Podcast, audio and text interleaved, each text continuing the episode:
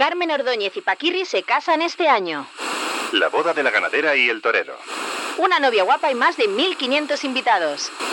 Boda de rumbo y tronío.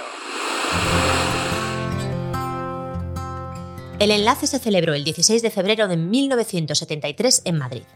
La boda lo tenía todo para exaltar la aclamación popular. Era una pareja joven, guapísima y enamorada. Parecían perfectos el uno para el otro. De todas las formas tradicionales que había en aquel momento de ser un personaje famoso en España, ellos las reunían todas. Herencia, profesión y atractivo personal. De herencia, Carmen iba sobrada. Ella y su hermana Belén eran las hijas del torero Antonio Ordóñez y sobrinas de Luis Miguel Dominguín, dos de las personas más famosas del país y del mundo, convertidos en símbolos andantes por Ernest Hemingway y respetados dentro y fuera de sus círculos. Esa misma profesión había llevado a Francisco Rivera Paquirri a ser el número uno de las plazas, en un tiempo en el que los toreros eran ídolos populares a los que se seguía y reverenciaba. Y el atractivo personal estaba fuera de toda duda. El supuesto magnetismo que arrastran todos los toreros, por eso de estar siempre en el precipicio de la muerte, venía en el caso de Paquirri ratificado por un aspecto varonil dulcificado por unos ojos claros, que en aquel tiempo eran garantía de recibir piropos, fuese cual fuese la cara que les acompañaba y la de Paquirri no era precisamente desagradable. Y Carmen era, a secas, la mujer más guapa de España, considerada así por opiniones tan dispares como la de Arturo Pérez Reverte o la revista Time. Pilar Eire contaría que, antes de conocer a Carmen, Belén Ordóñez le advirtió: ¿Tú sabes Sofía Loren, la Virgen de la Macarena, la Emperatriz Soraya y Ava Gardner? Pues mi hermana más. Además, no solo se trataba de belleza, la personalidad y carisma de Paquirri y Carmina les mantendrían en el vórtice de atención de la sociedad durante toda su vida, e incluso más allá de la muerte.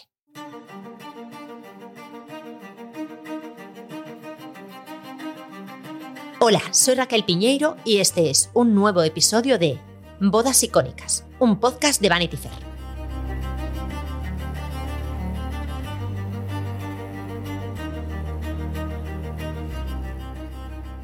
Carmina Ordóñez y Paquirri.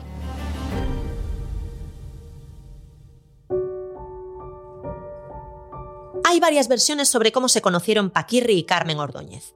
La mayoría establecen que coincidieron en una feria en Tarifa cuando ella tenía 15 años y él 22. Otros señalan que ya se conocían de antes por la amistad de Paquirri con Antonio Ordóñez, aunque la edad de Carmen descartaba cualquier flirteo serio entre ambos por aquel entonces.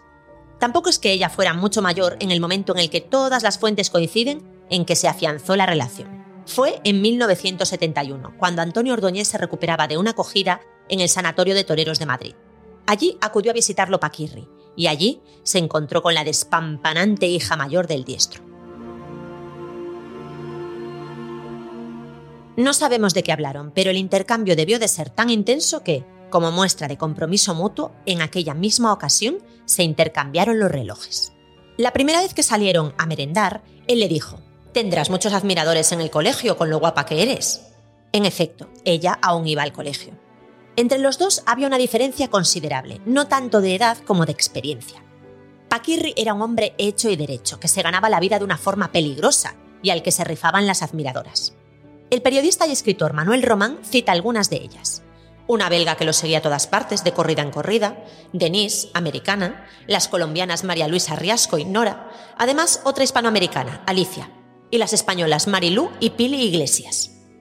Paquirri era un triunfador hecho a sí mismo, mientras que Carmen seguía siendo apenas una adolescente, criada entre algodones.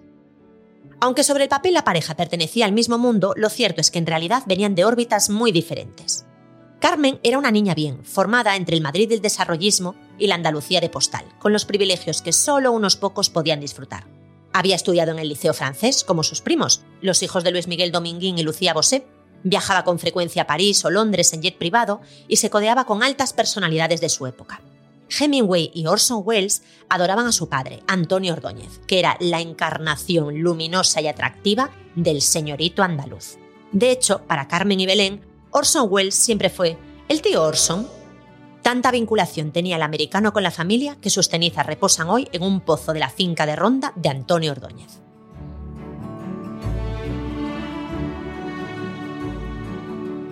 Otra presencia inesperada que quedó deslumbrado al coincidir en sus veraneos en Ronda con Antonio Ordóñez fue el escritor Martin Amis, Así describió en su libro Experiencia su recuerdo adolescente del torero. Ordóñez era un hombre vergonzosamente atractivo y carismático, y resplandecía como si estuviese bajo un halo constante de luz y llevase un kilo de maquillaje. Los días que había fiesta cogía las riendas de un carruaje con dos caballos, con su elegantísima esposa y sus elegantísimas hijas, las dos vampiresas capitales del pueblo. El resplandor interior de Ordóñez era provocado por la asimilación de la reverencia. Se le trataba como a un héroe de guerra que también combinaba los atributos de un Pavarotti y un Pelé.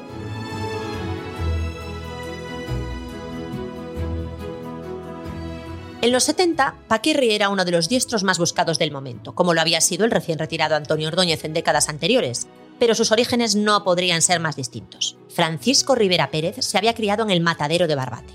Venía de una familia muy humilde.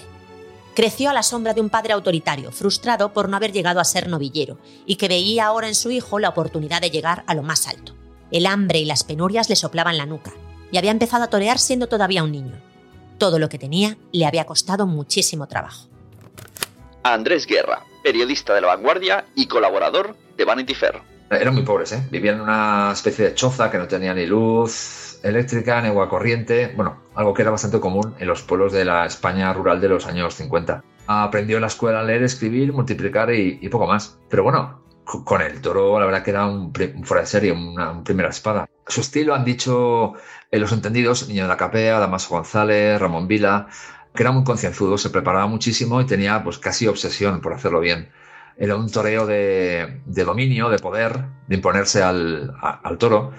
Él buscaba ser una figura principal del toreo y lo consiguió. No sé si era para superar a su padre, que era una figura autoritaria, pero se prometió a sí mismo que llegaría lejos y lo consiguió. Paco era el pueblo llano y Carmen la aristocracia sin título. Por diferencias como esta y por la juventud de ella, los padres de Carmen no veían con los mejores ojos su romance. Pero ella, al igual que muchas jóvenes de la época, pensaba que casarse era el camino hacia una libertad personal que no tenía en casa, así que se empeñó en su decisión. Y se salió con la suya. Cuando organizaron la boda, Paquirri tenía 25 años y ella 17. El enlace se celebró el 16 de febrero de 1973 en la iglesia madrileña de San Francisco el Grande fue un evento que despertó el clamor popular, y no solo por la belleza y el atractivo personal de la joven pareja. La exaltación iba más allá. Al fin y al cabo, en aquella unión se fundían varias dinastías taurinas. La revista 10 Minutos hizo un reportaje muy detallado donde describía de forma minuciosa incluso las horas previas al enlace. La novia se levantó a la una de la tarde, desayunó zumo de naranja y un consomé. A la hora de comer, Carmen optó otra vez por una sopa que acompañó con un filete y una pastilla para los nervios. En la iglesia, la joven apareció radiante, con un curioso tocado de inspiración lituana, idea de su hermana Belén. Su imagen era tan impactante que la revista Hola optó por ponerla a ella sola en portada. Paloma Rando, guionista y columnista. No podemos olvidarnos de que en aquella época los toreros eran estrellas del rock en España, o sea, era, es lo más parecido que hemos tenido en España a esa cultura de la estrella del rock ya solo con eso llama mucho la atención. Pero si además tenemos relación con el toro desde los dos lados de los cónyuges y de una manera tan diferente y dando lugar a una pareja tan explosiva y tan guapa, es normal que se despertara esa atención por parte de la prensa. Entre los más de 1.500 invitados al convite en el Florida Park estaban Lola Flores, Carmen Martínez Bordeaux y Alfonso de Borbón, La Polaca, Luis Escobar, Celia Gámez, Máximo Valverde, ministros y nombres del toreo y de la jet set. La mezcla de socialites de la época, personalidades del franquismo de primera línea y nombres ligados a la fiesta nacional representaba justo esa imagen armónica y sin conflictos que el régimen buscaba vender. Carmen pertenecía a una familia de derechas, no es extrañar, por tanto, que la joven llegase a ser fotografiada con el uniforme de Fuerza Nueva, camisa azul y boina roja, en un mitin de apoyo a Blas Piñar. Y durante toda su vida se complacería en expresar su ideología conservadora, aunque su forma de actuar fuese todo menos tradicional. Carmen disfrutaba de una libertad total. Su vida y sus ideas chocaban en una contradicción de la que a veces ella no parecía ni darse cuenta. Esas contradicciones acabarían también manifestándose en su matrimonio. Y eso que al principio todo parecía perfecto. Después de la luna de miel en Tahití, la pareja comparecía a menudo ante la prensa, enamoradísimos y compenetrados, posando por ejemplo en su lujoso piso del madrileño Paseo de La Habana. Así de pleno se mostraba él. cien veces que volviera a nacer, cien veces desearía que llegara el 16 de febrero de 1973. Estos meses me han dado todo y mucho más de lo que pudiera imaginar. Me han dado serenidad, plenitud, estabilidad y algo muy importante, un hogar. Hasta ahora me sentía perdido, sin arraigo. Ahora tengo todo lo que deseo.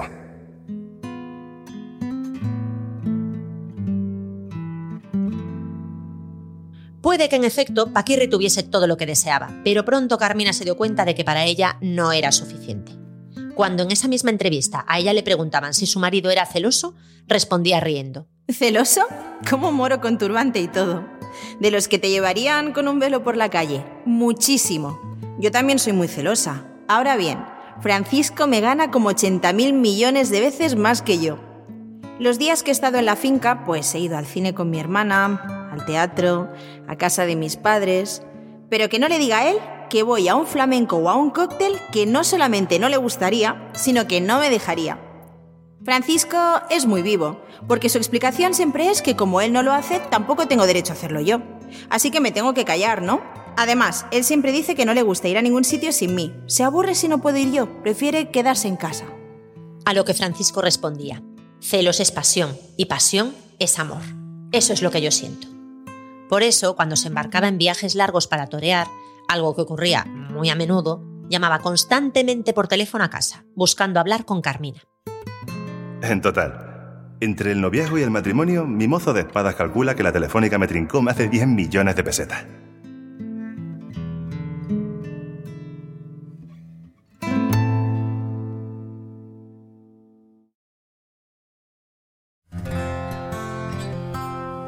Entre viajes, llamadas y corridas de toros, llegó el primer hijo de la pareja, Francisco Rivera Ordóñez. Nació en enero de 1974. Antes de dar a luz a su segundo hijo, Cayetano, en el 77, Carmen sufriría un aborto en Lima, Perú.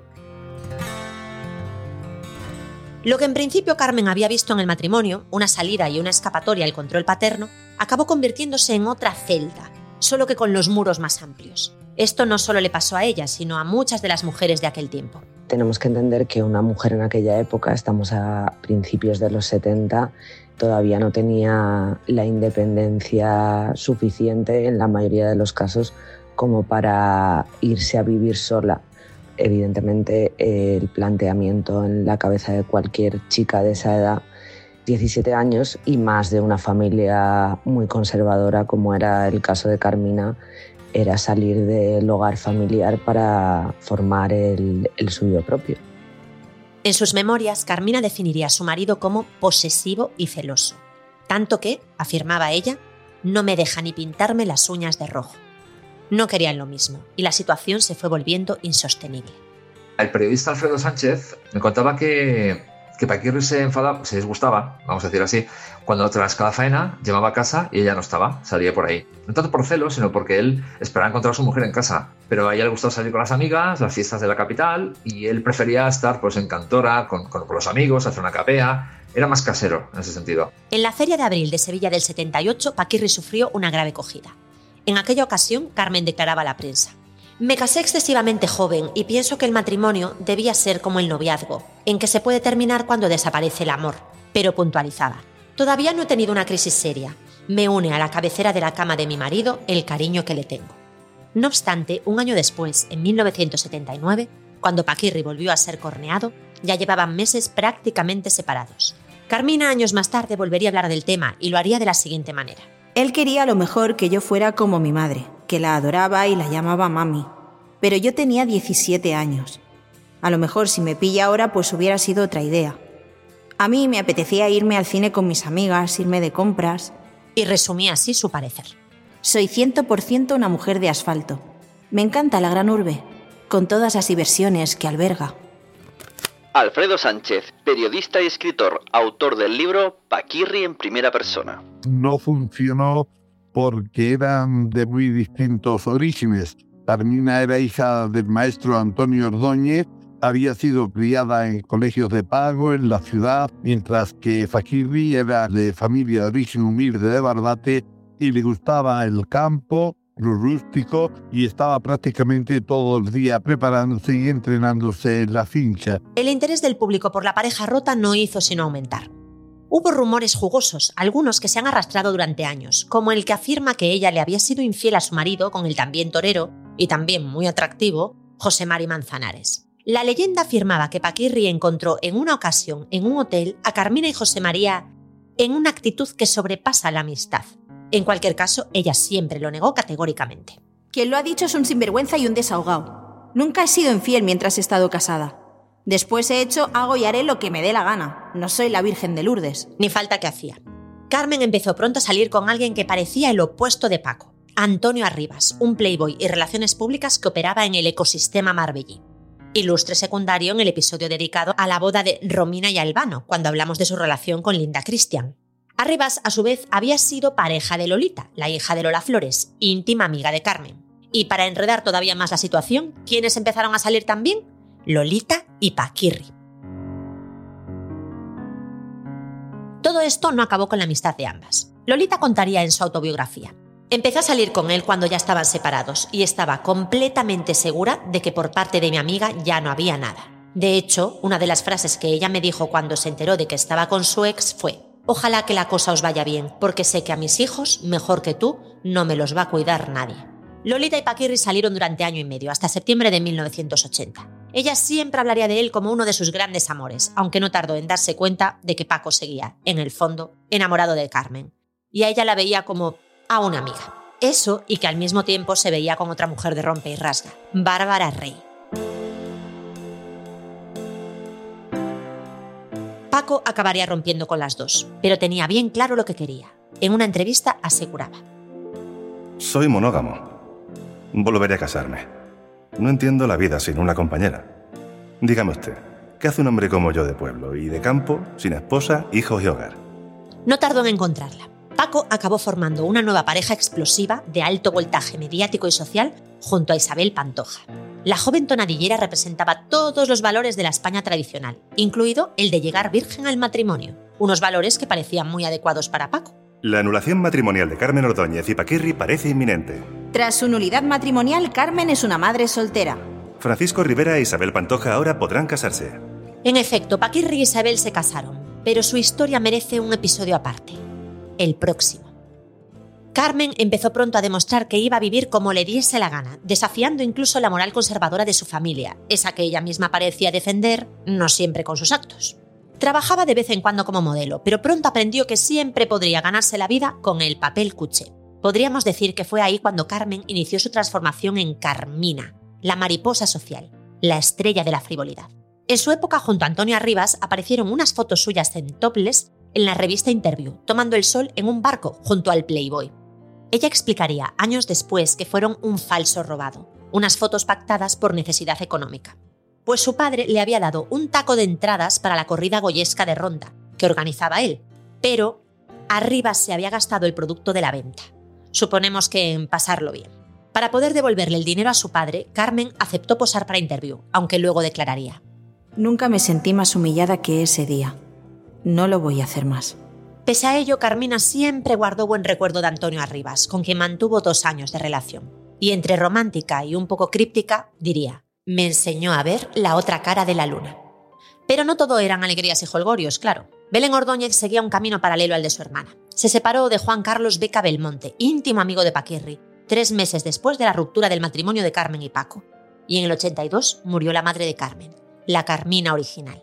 Aquel fue el inicio de una depresión acrecentada por otro disgusto mayúsculo. Apenas un año después de la muerte de su madre, su padre, Antonio Ordóñez, se casaba con Pilar Lezcano. Belén y Carmen no lo encajaron bien y con los años acabarían pleiteando con la viuda de su padre. Algunos dramas domésticos siempre se repiten. Carmen, igual que su padre, también encontró pronto una nueva pareja oficial. Julián Contreras, un cantante desconocido que frecuentaba la noche Marbellí y que se hizo famoso de la noche a la mañana gracias a su relación. Se casaron en Miami en marzo de 1984. Esta fue la primera de sus, en realidad, tres bodas. La segunda la celebraron en Las Vegas y en el 88 Carmina volvió a casarse de nuevo con Julián, esta vez por la iglesia. Para entonces ya había dado a luz a su tercer hijo, Julián Contreras Ordóñez. Tenía dos años. Carmen seguía siendo habitual de la prensa rosa. en aquel momento ya con un nuevo estatus. La relación entre Carmen y la nueva esposa de su ex, Isabel Pantoja, al principio parecía buena. La tonadillera incluso mostraba mucho afecto hacia Fran y Cayetano, los hijos de Paquirri, pero entonces interrumpió el destino.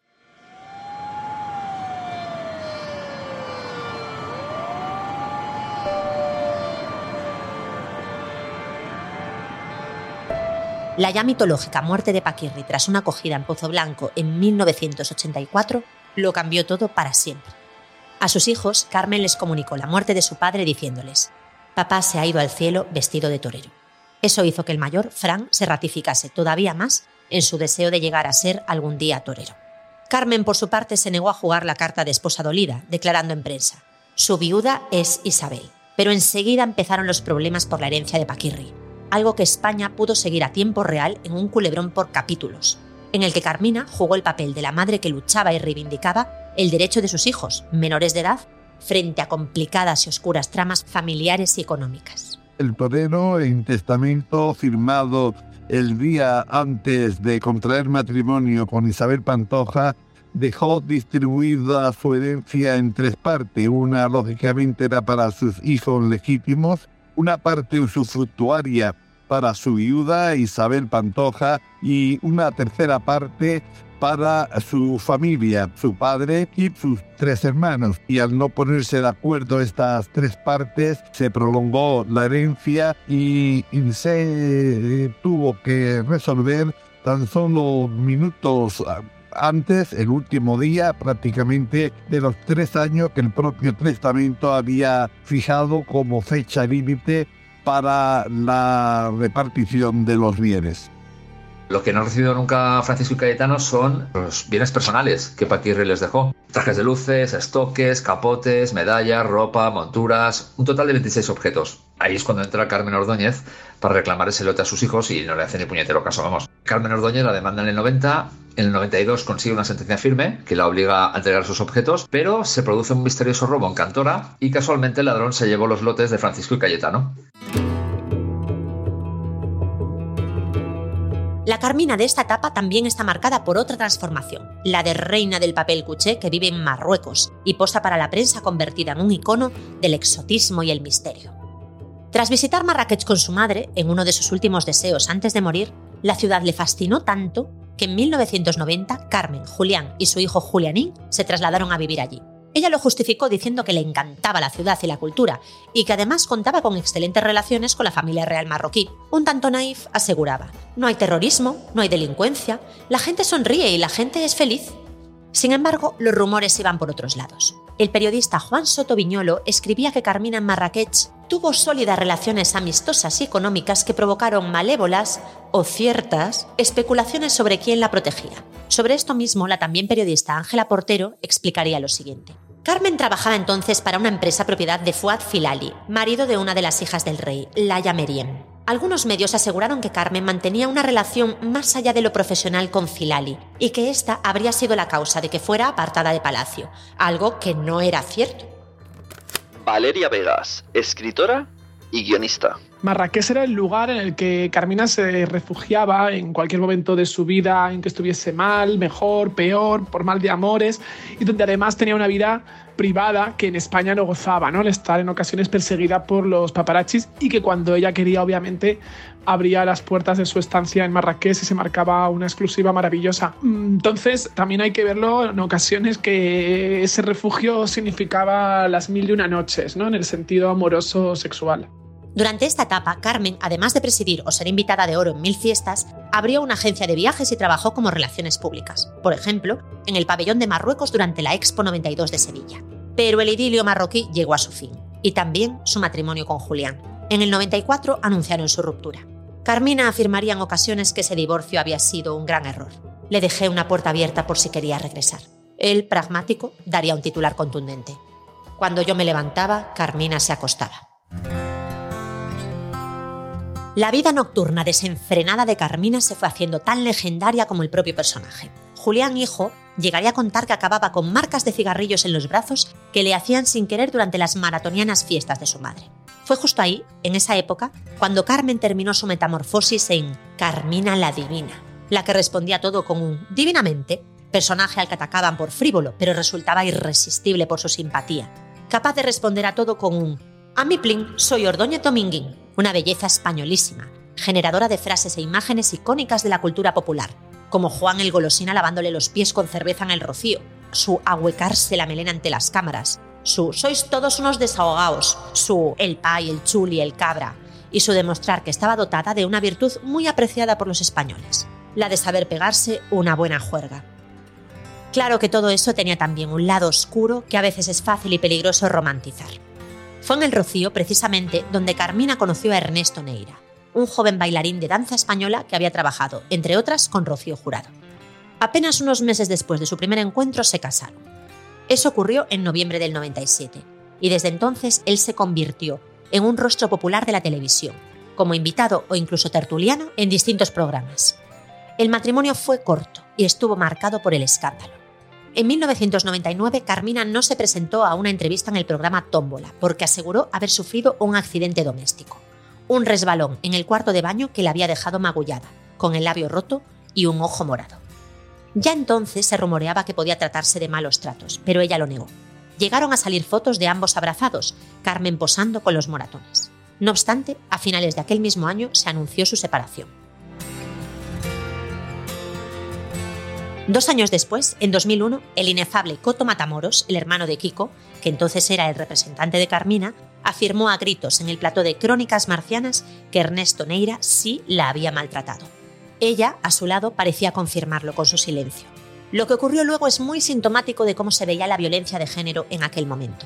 Se cuestionó su testimonio, se le acusó de estar haciendo un show televisivo con un asunto muy serio y de estar cobrando por contarlo, y se le preguntó que por qué lo había negado años atrás la sociedad apenas estaba empezando a entender los resortes del maltrato y la violencia de género. El hecho de que se le negara a Carmina la condición de mujer maltratada, que no se la creyera y que no se escuchara con atención su testimonio es uno de los episodios más oscuros de la prensa del corazón o del mundo del corazón que hemos vivido en los últimos 30 años porque además no solo tuvo lugar en televisión, también tuvo lugar en, los juzgados. Y dice mucho de cómo se veía en la época la violencia de género. Todavía estábamos muy verdes con respecto a este tema. No hay que olvidar que el testimonio de, Ana Orantes, poco antes de ser asesinada a manos de su marido, es de 1997 y lo que le ocurrió a, a Carmina con Ernesto Neira es de 1999. Ernesto Neira lo negó todo, afirmando que Carmina lo hacía por dinero y por celos. Al final, ella denunció a su exmarido también en el juzgado, pero no sirvió de nada. La querella fue desestimada por falta de pruebas y Ernesto Neira fue absuelto. La juez escribió unas palabras que ahora rechinan por inadecuadas. No existen datos que permitan considerar a Ordóñez dentro del perfil de las mujeres que soportan los malos tratos por dependencia económica o presiones del entorno.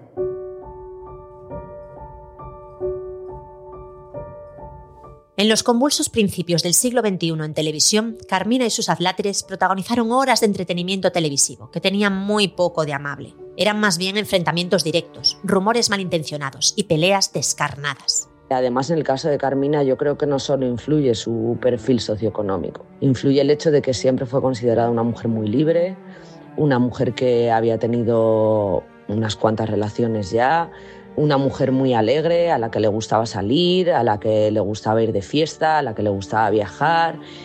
Y todo eso la convertía eh, a ojos del público en una mala víctima, porque parece que uno solo puede ser víctima si se da golpes de pecho, si va vestido de luto, si no disfruta o no ha disfrutado de la vida, y hoy por suerte vivimos una realidad muy diferente a este respecto. No hay más que haber visto pues todo lo que ha ocurrido con Rocío Carrasco y hoy ver las fotos de Carmina con el ojo morado deberían despertar muchas disculpas y muchas reflexiones para que no vuelva a ocurrir. Esto coincidió también con los primeros ingresos de Carmina en hospitales y clínicas, por motivos que no llegaban a concretarse, colapsos nerviosos, necesidad de descanso, era todo un tabú.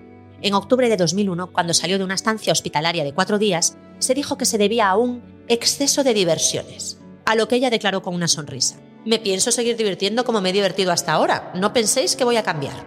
Al poco se la volvía a ver en el Rocío, al mismo tiempo que seguía dando titulares por sus romances. Ella misma reconocía que no sabía estar sola. Se la relacionó con nombres como Pepe Cabrera, Pedro Pablo Peralta o Eduardo Bermejo, y estuvo saliendo durante unos meses con José Luis Gómez, Pepe el Marismeño, que resumía lo habitual de los acompañantes de Carmina en esa etapa. Eran más jóvenes que ella, artistas y aficionados a la fiesta. Había algo trágico y profundamente triste en tanta fiesta. Era un camino de autodestrucción que hacía que ella misma asegurase, fatalista, tengo claro que no voy a llegar a los 50. Muchos años después, Pepe el Marismeño hablaría abiertamente de lo que ocurrió entre ellos. Cuando descubrí a Carmina tal y como era, encontré a una excelente persona, con un corazón brutal, una madre luchadora y ejemplar, pero le gustaba vivir en ese límite de la vida. Al final, lo que nos unió fue la droga. Cuando empezamos nuestra relación, ella ya era una persona enferma, estaba mal, vivía en un mundo de mentira y locura. No quiero que nadie se moleste con lo que digo, pero es la verdad. Pepe acabaría desenganchándose de la cocaína, lo que le costó alejarse de Carmen, y con los años terminaría abriendo un centro de rehabilitación y terapia para adictos.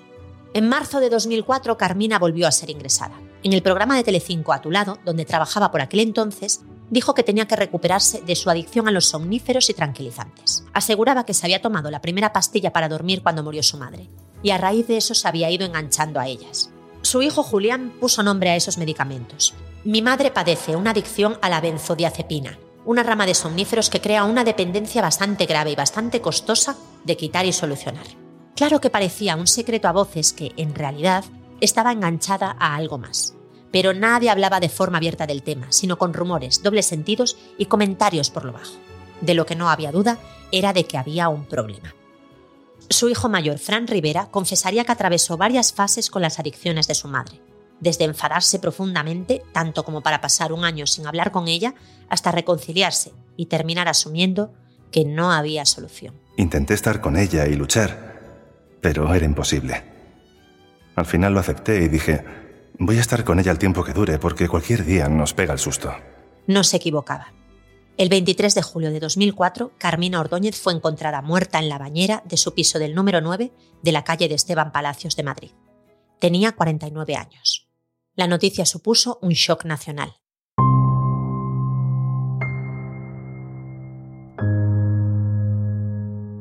Con esa tragedia se desató un furor mediático que parecía no tener fin.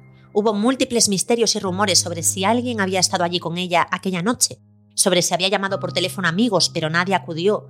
La empleada de servicio doméstico que la había encontrado, Luisa Vivanco, contó. Creo que Carmen tenía un problema demasiado serio con las pastillas y con algo más que todos trataban de tapar, silenciar y olvidar.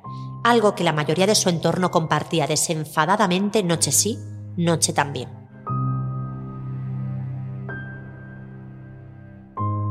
En aquel momento, la versión oficial fue que Carmina había fallecido de un infarto. Tuvo que pasar una década para que su hijo Frank confirmase que su madre había sido adicta a la cocaína.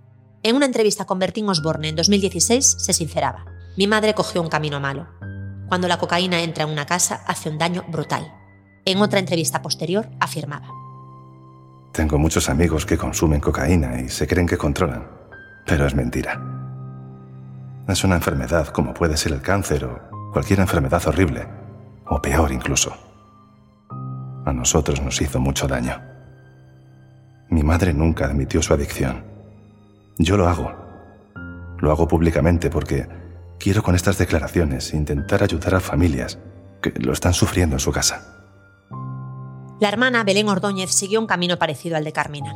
El amor de su vida, Francisco Ruiz Wagner, padre de su única hija, murió de cáncer en el 85 y acusó a su siguiente pareja, José Luis Cobos Terán, un torero ecuatoriano, de haberla tenido secuestrada 15 días junto a su hija en la habitación de un hotel de Ecuador. Él lo negó todo. Belén sufrió depresiones frecuentes y algunas de las mismas adicciones de su hermana. Falleció en 2012 a los 56 años de un enfisema pulmonar. Todo el mundo estaba de acuerdo en que su vida había estado siempre marcada por Carmina.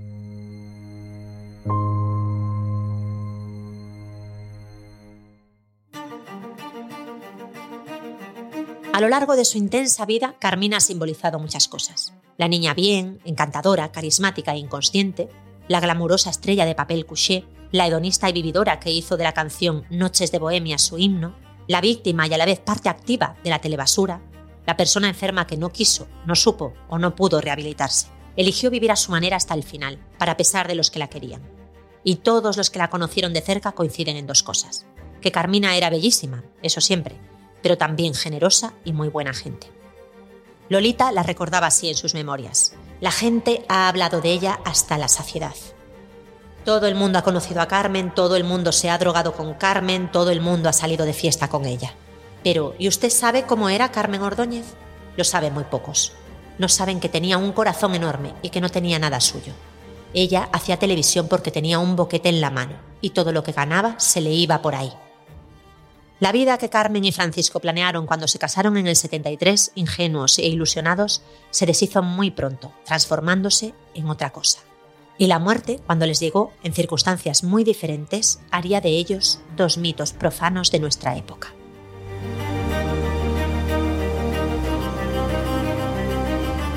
Bodas Icónicas es un podcast de Vanity Fair, producido por El Cañonazo Transmedia, escrito y presentado por Raquel Piñeiro, guion de Emma Musol, dirige y edita José David del Puello, Sune. Redacción Margot Martín, Ana Isabel Loaiza y Marisa Mañanós. Producción ejecutiva de El Cañonazo, Luis Alcázar. Dirección de producción, Manfredis Giannoni. Producción ejecutiva con D. Nast, Sara Ramos. Supervisión editorial Vanity Fair, Mónica Parga. Diseño visual, Cristian Migueliz. Agradecimientos a Paloma Rando. Con las voces de Lidia Amanda Montiel y Carlos Ruiz Pernías, grabadas en los estudios Lando en Madrid. En este episodio han participado Andrés Guerra, Valeria Vegas, Paloma Rando y Alfredo Sánchez. Muchas gracias por escuchar Bodas Icónicas, un podcast de Vanity Fair.